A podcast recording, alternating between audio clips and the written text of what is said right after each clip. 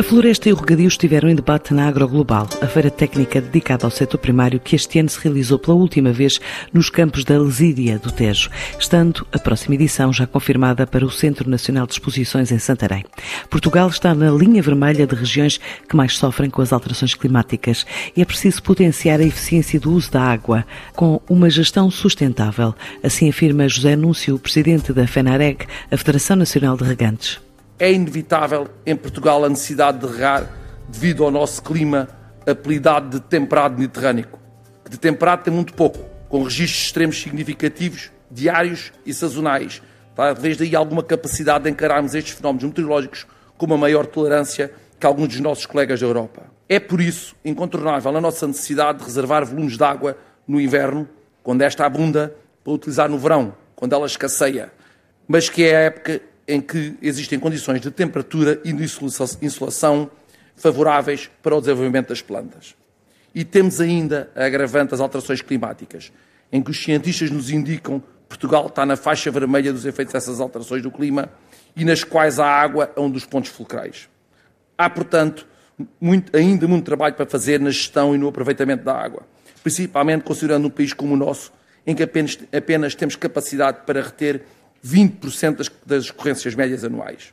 Há 20 anos tínhamos 800 mil hectares de área equipada para radio e entre 2009 e 2016 esta área caiu para 540 mil hectares.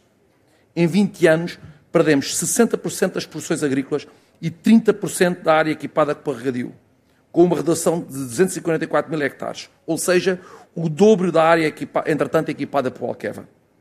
Recentemente, essa área aumentou muito devido à entrada em exposição das áreas do Alqueva, e hoje Portugal tem 620 mil hectares da área de regadio, que corresponde a 16% da superfície agrícola utilizável e que ocupa apenas 5% do território nacional. Mas estes 5% do território nacional são responsáveis por 60% da produção agroalimentar nacional. Também ao nível da eficiência e na resposta aos desafios climáticos, temos feito o nosso caminho.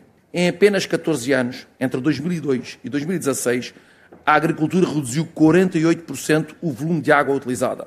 Nenhum outro setor utilizador de água conseguiu esta evolução. Nos últimos anos, Portugal transformou-se num país a par dos principais líderes do setor, como Israel ou Espanha, em que se utiliza a água de rega da forma mais eficiente. Hoje em dia, o volume médio anual de água utilizado para rega é de 3 a 4 mil metros cúbicos por hectare. Nos anos 60, os sistemas de rega por gravidade dominavam e o consumo médio era de 15 mil metros cúbicos por hectare. A evolução da tecnologia de rega reduziu para menos de um terço o consumo unitário de água por hectare. O esforço levado a cabo por Radio Nacional é um facto e é esse o nosso caminho. Recentemente tivemos apoio do PDR 2020 para a instalação de equipamento de produção de energia solar nas explorações agrícolas. No entanto, o regadio coletivo, que representa quase metade da área de regadio nacional, ainda não foi abrangido e suporta custos elevadíssimos com a energia que chegam a ter um peso de 75% no custo do serviço de fornecimento de água.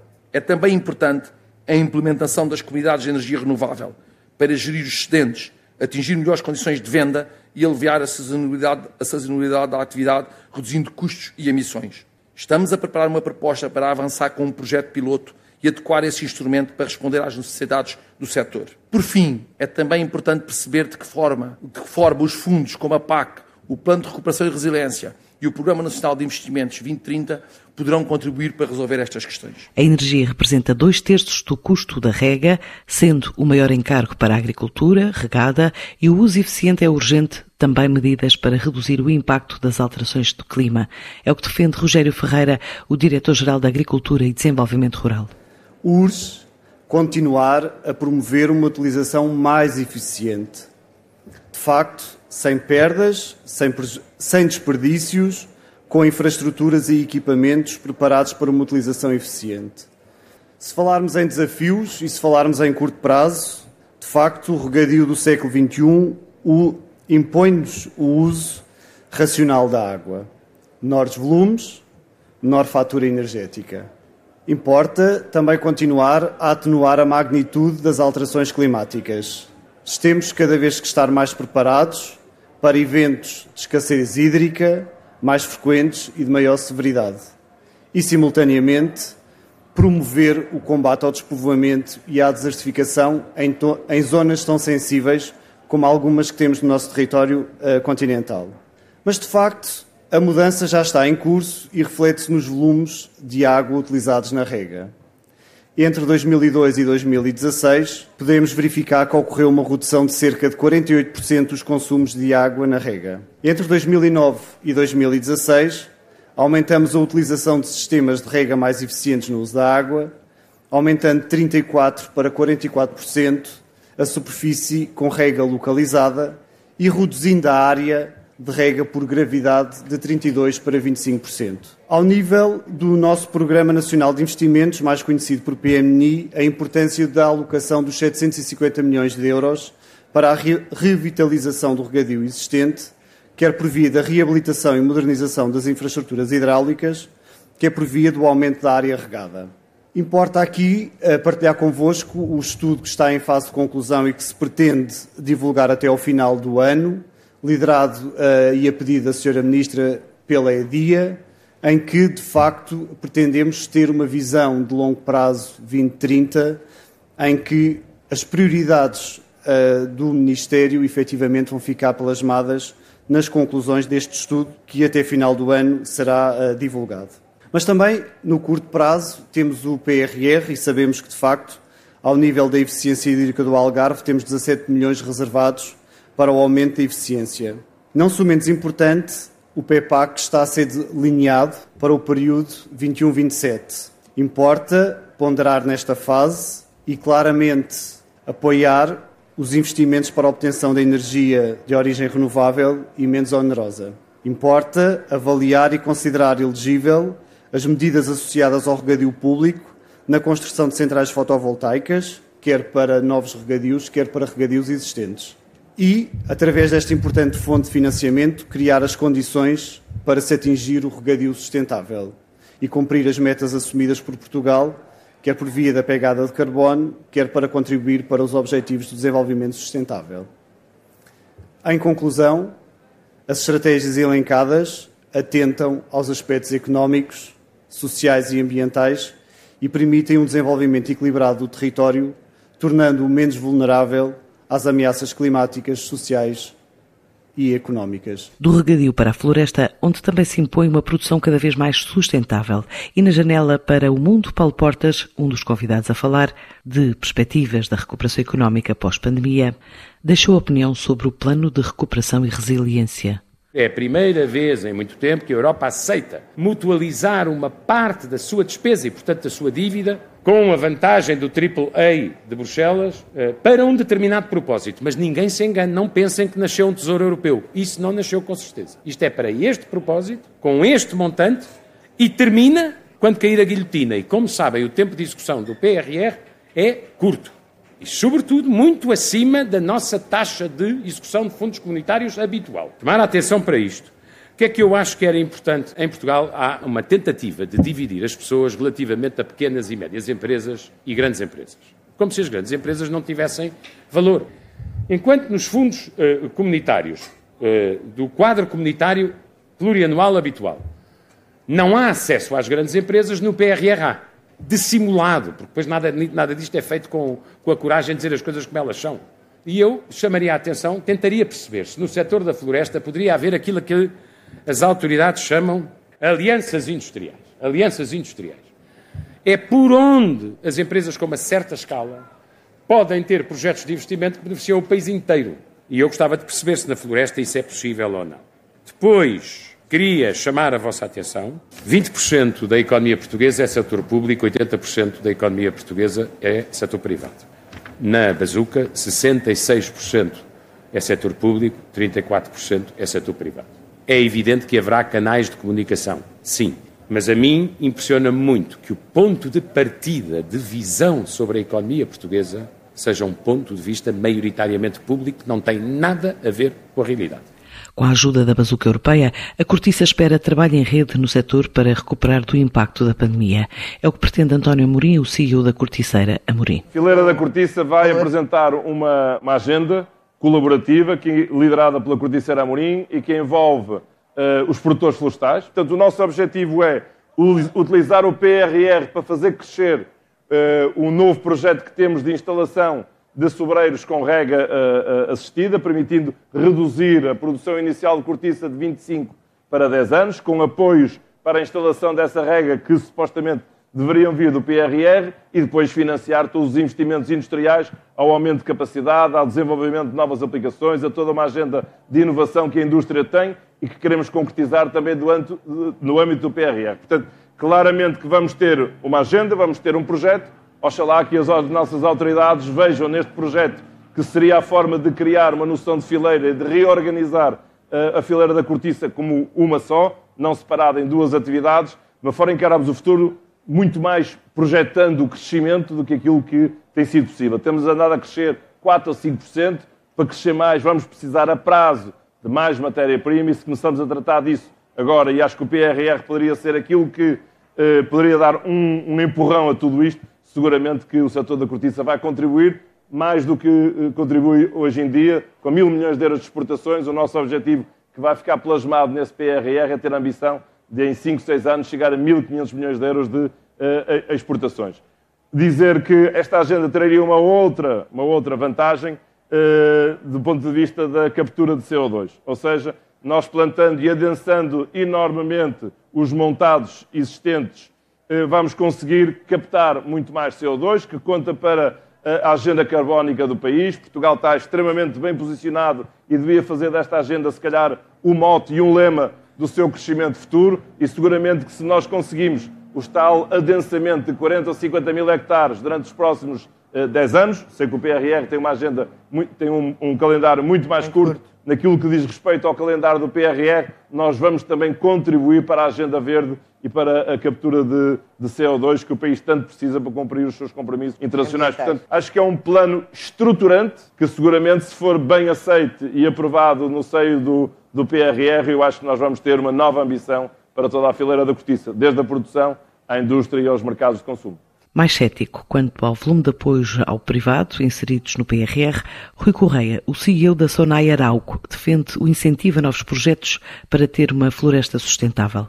Eu, eu, sou bastante mais cético relativamente à capacidade que teremos de aproveitar o PRR para transformar verdadeiramente a indústria, nomeadamente a fileira do pinho, porque 66% da despesa é para o Estado, para melhorar as condições de contexto, coisa que já estamos a trabalhar há 20 ou 30 anos e não me parece que estejamos a subir de forma decisiva no ranking de competitividade. Portanto, não estamos a atrair investidores é um ecossistema com uh, players de diferentes naturezas que têm que trabalhar de uma forma integrada.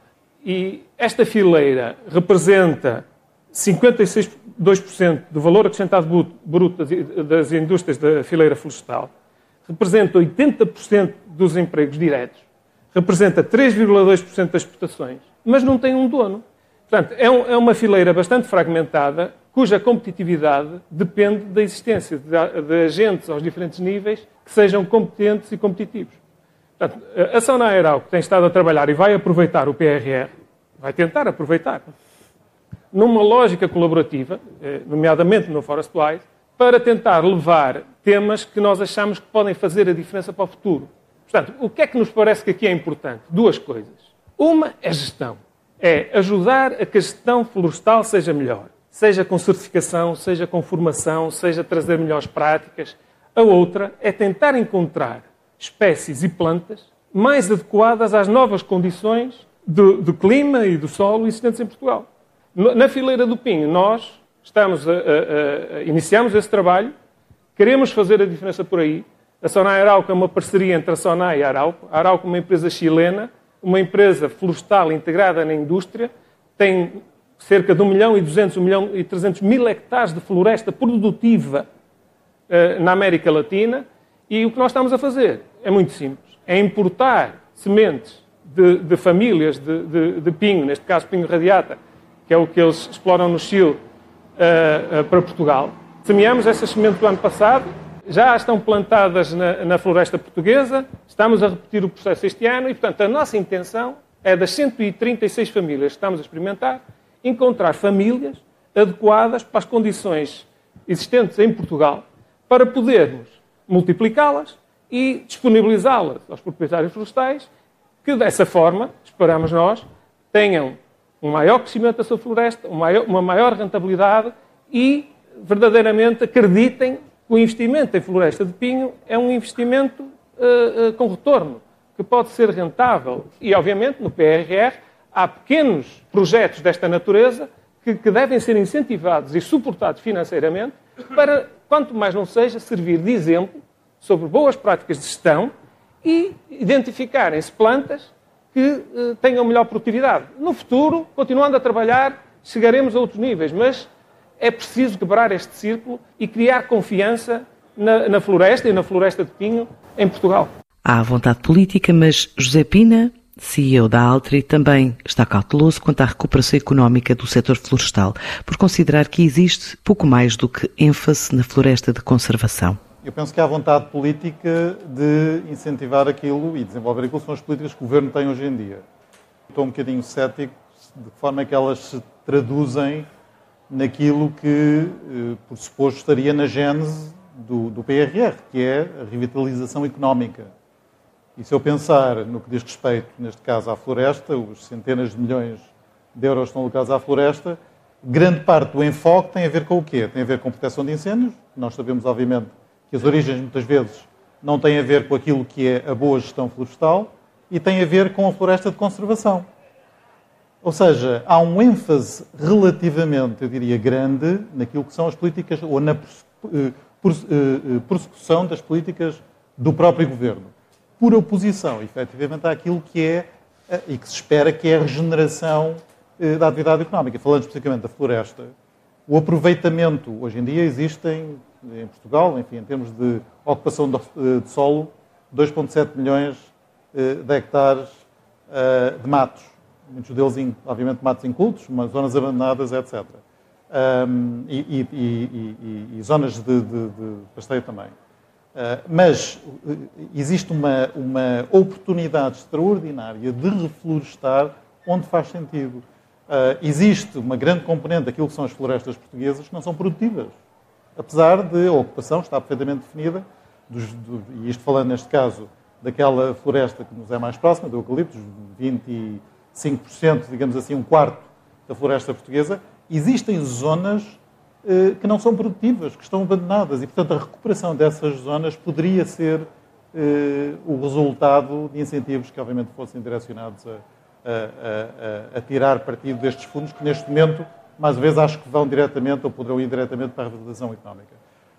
Paralelamente, e eu acho que isto, num, num, numa nota, digamos, um pouco mais positiva, Há áreas onde, efetivamente, até por via de plataformas de colaboração da indústria, eh, do que tem a ver com a componente de digitalização da indústria, que eu acho que é importante e vai, com certeza, agregar valor à própria competitividade dessa indústria em Portugal e naquilo que são as indústrias eh, eh, a montante.